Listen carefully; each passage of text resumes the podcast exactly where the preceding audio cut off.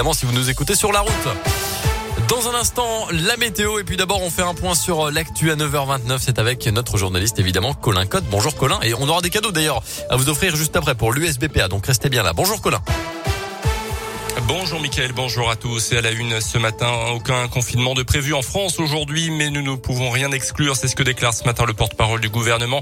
La reprise épidémique, en tout cas, se confirme de jour en jour avec un taux d'incidence nationale qui est repassé au-dessus des 100 cas de Covid pour 100 000 habitants. Une première depuis mi-septembre à 83 en Saône-et-Loire, 99 dans l'Ain, jusqu'à 110 dans le Rhône.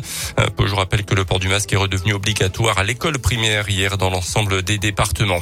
Plus de 15 000 images et vidéos illicites retrouvées dans son ordinateur personnel un habitant du haut budget condamné pour détention de fichiers pédopornographiques.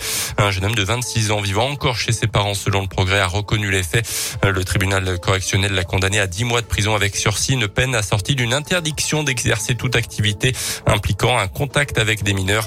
L'enquête avait débuté en août 2020. 15 mois de prison avec sursis pour un agriculteur d'une trentaine d'années condamné hier pour un violent accident sur ses terres fin septembre à Béar, Géovressia dans le nord du département. Il avait percuté en voiture un adolescent qui roulait en moto dans un champ. Un accident selon le prévenu, un acte volontaire selon la victime euh, qui avait alors écopé de 45 jours d'ITT.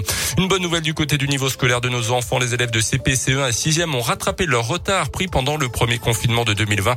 C'est ce que montrent en tout cas les, résultats des évaluations réalisées à la rentrée. Et puis en foot, les Bleus en Finlande ce soir à 20h45, dernier match de qualif pour le mondial 2022 au Qatar. Mais l'équipe de France est déjà qualifiée depuis le week-end dernier. Hier, le Danemark l'Angleterre et la Suisse ont décroché leur ticket à leur tour.